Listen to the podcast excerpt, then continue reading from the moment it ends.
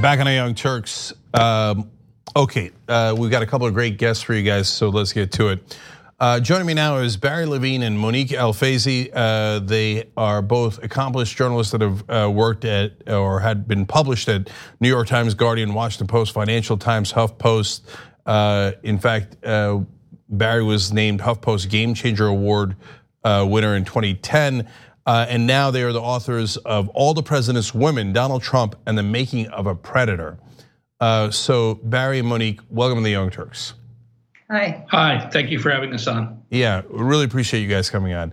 So, uh, you have broken a lot of news in this uh, book. Uh, apparently, there are new allegations of women that uh, Donald Trump has, at a minimum, harassed. How many new allegations?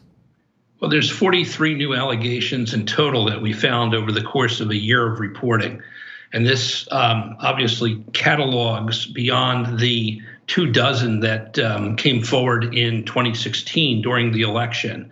So, you know, the, the numbers now are getting up there into, you know, Weinstein and uh, Cosby and uh, Epstein type numbers. So I, I did the math on it. That's 67 allegations against the president. So, how did you find the new 43? Well, the 43 um, came through uh, uh, myself and Monique and two other journalists who joined our little team Lucy Osborne and Whitney Clegg. Uh, Whitney was from CNN. Investigative unit. Lucy did a documentary for the BBC on Trump and women. And the um, the four of us uh, worked over the course of a year, going off in different directions Monique, um, uh, in addition to um, conducting interviews, also worked on the narrative while I was reporting from the field.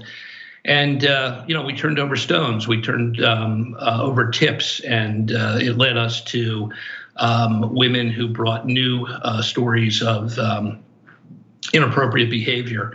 Uh, forward, um, and I have to tell you, it was it was difficult. I mean, you're dealing with women who experienced um, um, sexual uh, misconduct. And uh, one woman who I focused on, Karen Johnson, um, who was uh, groped uh, and, and, attacked at Mar-a-Lago during a New Year's Eve party. Uh, it took it took two months just uh, of working with her before she felt comfortable in terms of coming forward. So I do feel that um, it was an accomplishment. The women who did come forward uh, and worked with us uh, were, were, certainly brave and courageous to uh, give us their accounts. So there's so many cases here, we can't possibly go over all of them. But Monique, I wanted to ask you about the beauty pageants and how Donald Trump used that sometimes to prey on women. Uh, can you tell us a little bit about that?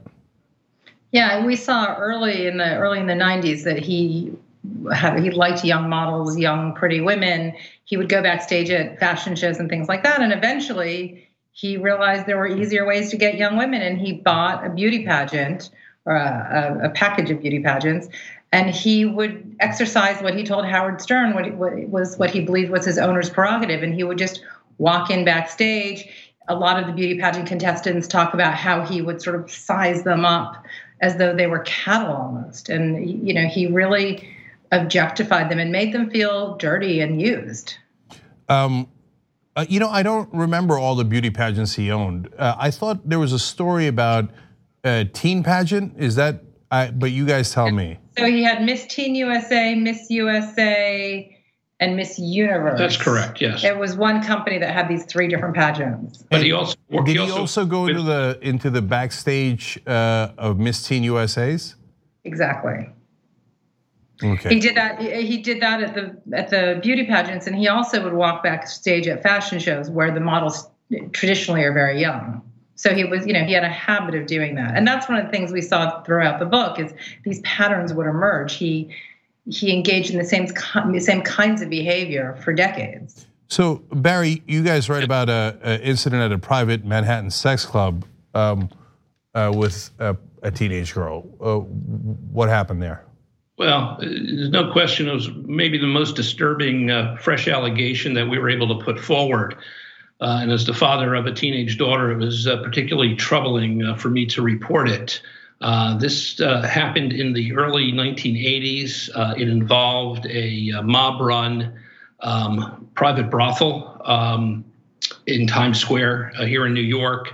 Uh, Donald Trump uh, uh, was a client of this uh, particular brothel, according to the whistleblower, a man named John Tino, who managed the club for a major mob boss here in New York. And um, after seeing this particular uh, porn star on a regular basis, uh, Donald Trump asked this man's boss um, if he could arrange a threesome. Um, but instead of having another porn star of the era participate, uh, Donald Trump allegedly asked um, for a, uh, a, much younger uh, woman um, to uh, to be involved. In fact, he asked for a um, um, an underage uh, girl. Uh, what ended up happening was the porn, the mob boss um, um, somehow recruited a young woman for this sexual encounter. she showed up at the club. Uh, Donald Trump was there uh, before the um, encounter happened. Uh, the porn star asked the woman um, or, or, girl how old she was, and she said she was a teenager. Um, and then the three of them went into the private room. Now, our whistleblower witnessed the encounter on a closed circuit television. Uh, there was a hidden camera in all the rooms. The reason being is that these women uh, who participated at this brothel uh, were the porn stars of the day uh, back in the early 1980s. And because they made movies and so forth, um, the mob boss had this man watch in a locked room on a closed circuit television monitor to make sure that the porn stars were not beaten up by the men who were paying for sexual relations with them. So, is the allegation here that he had sex with an underage girl? We're, we're reporting in the in the book that uh, Trump engaged in a threesome with a uh, porn a female porn star who was of age, and a uh, woman who um, described herself as a teenager to the porn star. Hmm, okay, so all we know is that it's a teenager, not necessarily underage. Well, we've because we look, I don't want the audience to get it wrong. Like it's teenagers, teenager. He's a grown man but it does matter in terms of the law.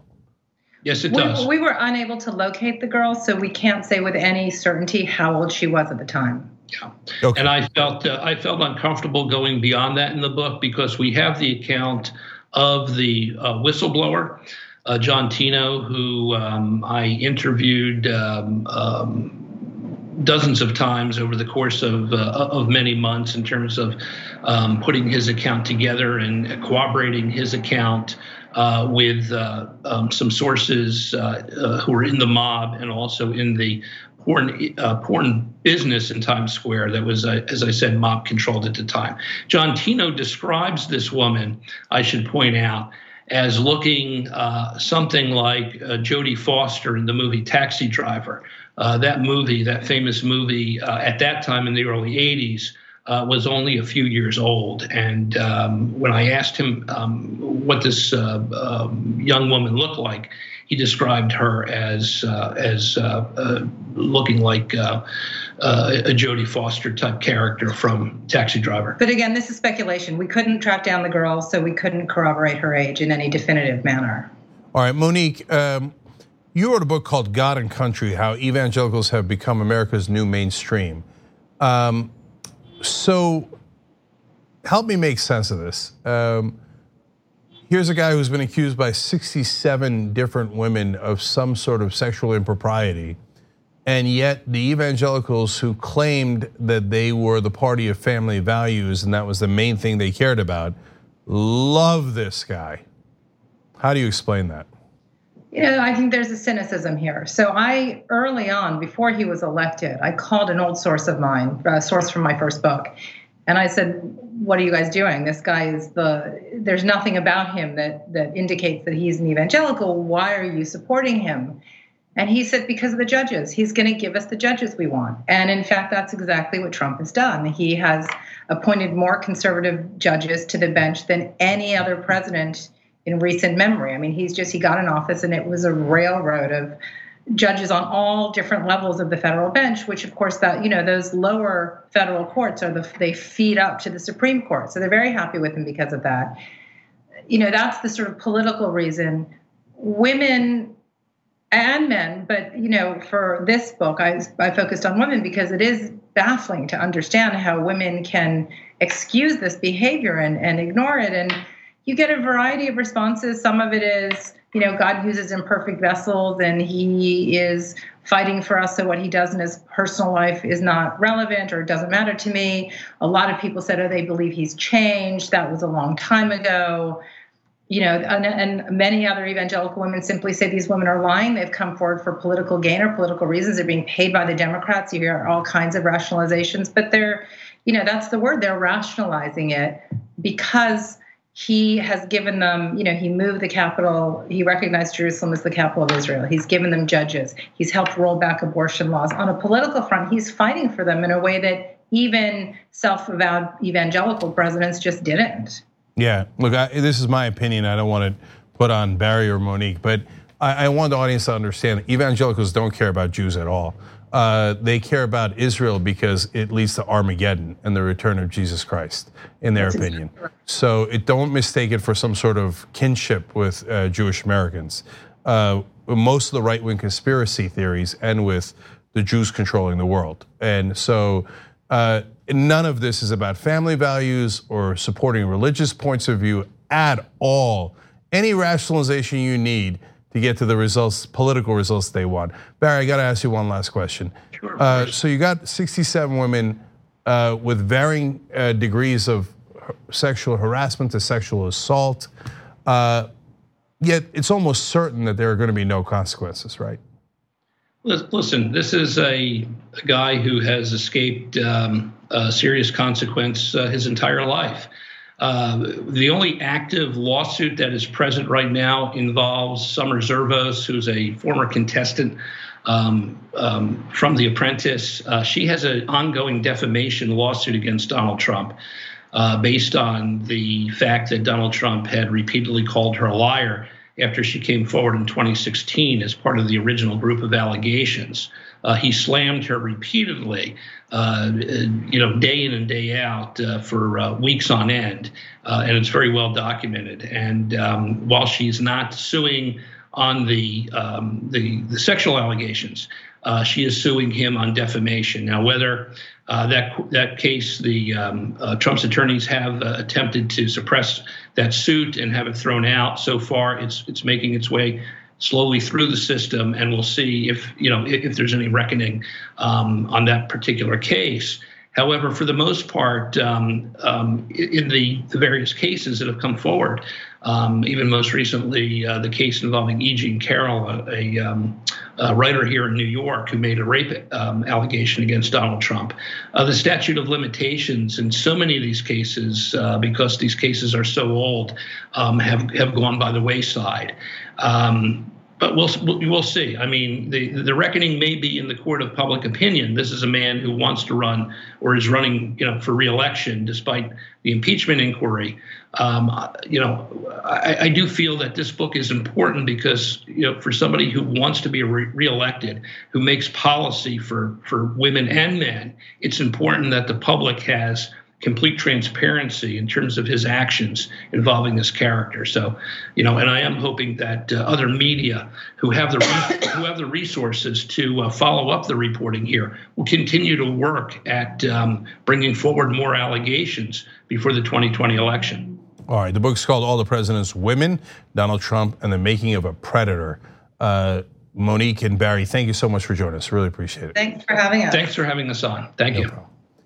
All right, when we come back, uh, we're going to talk to a reporter uh, about Elijah Cummings and his legacy, and also has a really interesting story about uh, a program that Julian Castro is proposing on criminal justice. So don't miss it. We'll be right back. All right, uh, back at the Young Turks. Uh, so, by the way, like I said in the post game, we're gonna do a couple things. We're gonna talk about Tomi Lahren. Yeah, you know, a little bit of Duncan. Okay, Donald Trump said her president. It was a prep material before she debates Anna at Politicon. I don't know. Uh, TYT.com slash join to find out. Uh, and we're also going to talk about the movie uh, Joker. I have very strong uh, thoughts about that. Um, anyway, that's in a little bit. I got another great guest for you guys right now. Joining me now is Jamil Smith. He's a senior writer for Rolling Stone. Great to have you in studio. Appreciate that. Thank yeah. you.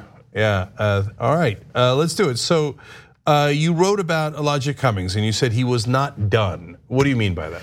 Here's what I meant by that. He died at 68, which, you know, for I, frankly, I think a lot of folks would say is pretty early. And I thought at the time, I'm thinking, well, 68 for black men in America, that's actually a pretty long life. And I, am thinking, you know, a lot of people might say that's pessimistic, but I think frankly, racism kills a lot of folks in this country. And what I mean by that is that it's provable. Science has said, you know, studies have proven that racism has a deleterious effect on our health. You know, it, it, it, ages us more more quickly. It you know heightens our blood pressure, so on and so forth. There's a lot of uh, you know uh, ways that it is measurable that it has effects on our health, and we have got to you know really take that into account. We've got to really talk, talk about how racism actually, you know, is killing us. It's not just having an effect on um, on our society. It's actually, you know, you know, frankly, let me look at my beard. I mean, it's, it's having an effect on it's having an effect on on us uh, uh, physically as well as mentally, and it's it's taking a toll on us day by day.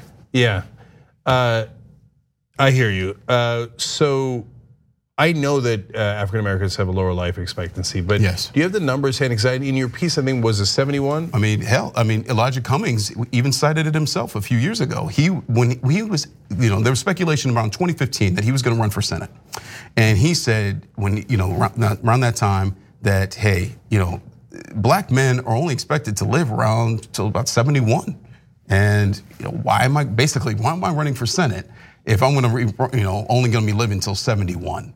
Mm-hmm. And that is, it may sound pretty dark, but it's realistic, you know? Yeah. And so he's, he's saying, look, I'm gonna serve my community the best way that I can. And I'm gonna, you know, I'm gonna be in this position, uh, eh, you know, in the House, and I'm just gonna basically, essentially serve these two-year terms. And why am I gonna be in a six-year job if I don't know if I'm gonna live?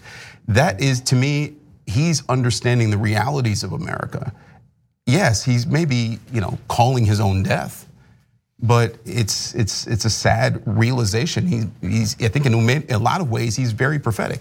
Earlier this year, he was talking about the census, and he said, "Look, I may not be around to you know to see this all the way through." But you know we've got to understand that this country, it, we've got to uh, essentially, you know, we've got to you know, really, you know, we've got to hold this country to account. Martin Luther King, in his last speech, said, "You know, we have got to uh, essentially hold this country to account for, you know, to say that this country's got to be true to what it said on paper."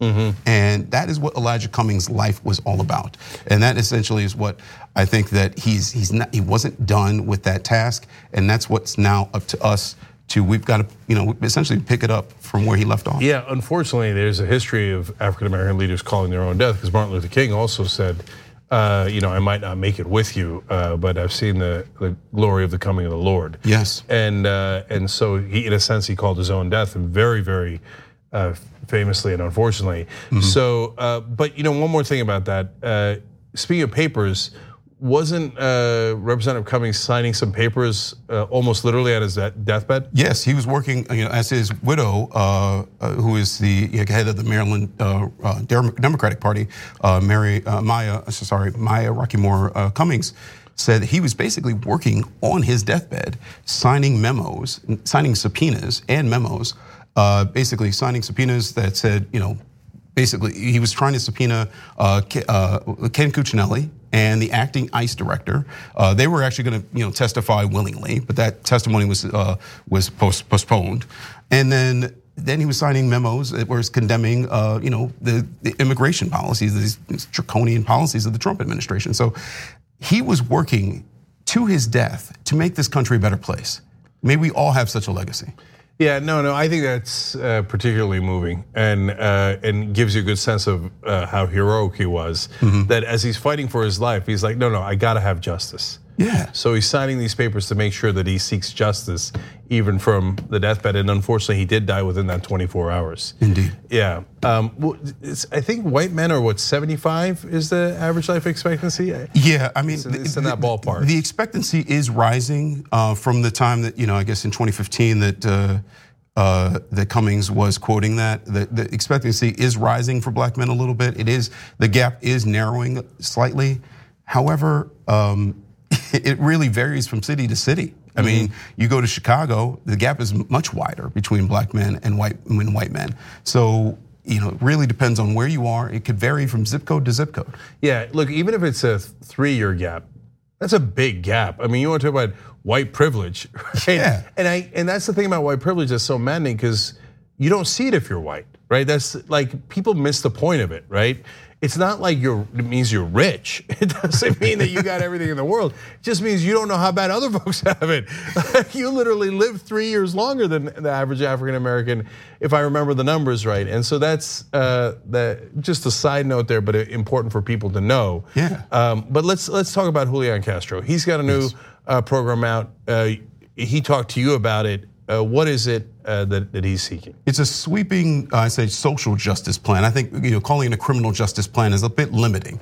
It's a really sweeping social justice plan that he calls the first choice plan. Really, so named because I think he thinks second chance, second chance plans are, you know, really second chances are what we hand out to um, the formerly incarcerated who are, you know, coming out of jail. We always think about second chances. He's saying, look, we don't even give these people first chances in life. you know, that's why And so he's saying, look, this is my first chance plan. We're trying to remake society uh, for people. So we make sure that we, we have prevention, not prisons. That's his first point. Uh, he's trying to, you know, make a restorative justice system, which I take a little bit of an issue with the naming of that. I'll get to that in a minute. And then he's trying to make basically a holistic environment for uh, people who get out of prison. So he's trying to make sure that they have a, you know, he actually calls it a second chance center. So they have a one stop shop for people who get out of prison so that they know where to go. And so they know basically how to essentially reintegrate themselves into society. Okay, and so why do you have an uh, issue with the restorative justice part? because it's not properly defined. He, I know when I spoke to uh, Secretary Castro, he understands the, the ex- the definition of restorative justice, which is essentially where you bring the the harmed party together with the offender, uh, and you bring them together to essentially have a reconciliation. Uh, this is this is an approach that's worked in communities like Lawndale uh, community in Chicago. Uh, they have a court there that's been very successful. It's a it's an approach that's been championed by people like Adam Foss, former prosecutor. Uh, these are people you know who are championing a really different approach to justice that isn't punitive. Uh, it's restorative, and so when you have restorative justice, that model it's it's, it's something that's building. It's not something that's punishing. Now they name this restorative justice. There's a lot of good things in their approach, um, you know, such as legalizing marijuana and things like that, that are kind of standard, mm, you know, democratic boilerplate at this point. But they're not really restorative justice. And I think that that name gets thrown around democratic politics a little bit. It's kind of a nice catchphrase, and people aren't really defining it properly. So I think this is more of a problem with Castro's policy folks rather than the candidate himself. Okay, let me ask you a controversial question. Should Donald Trump get credit for criminal justice reform? Because he did sign it.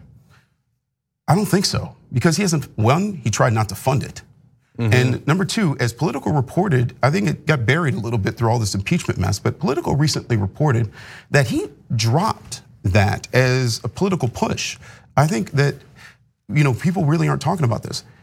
He realized that his own base doesn't like seeing people get out of prison. His- well, black people get out of prison.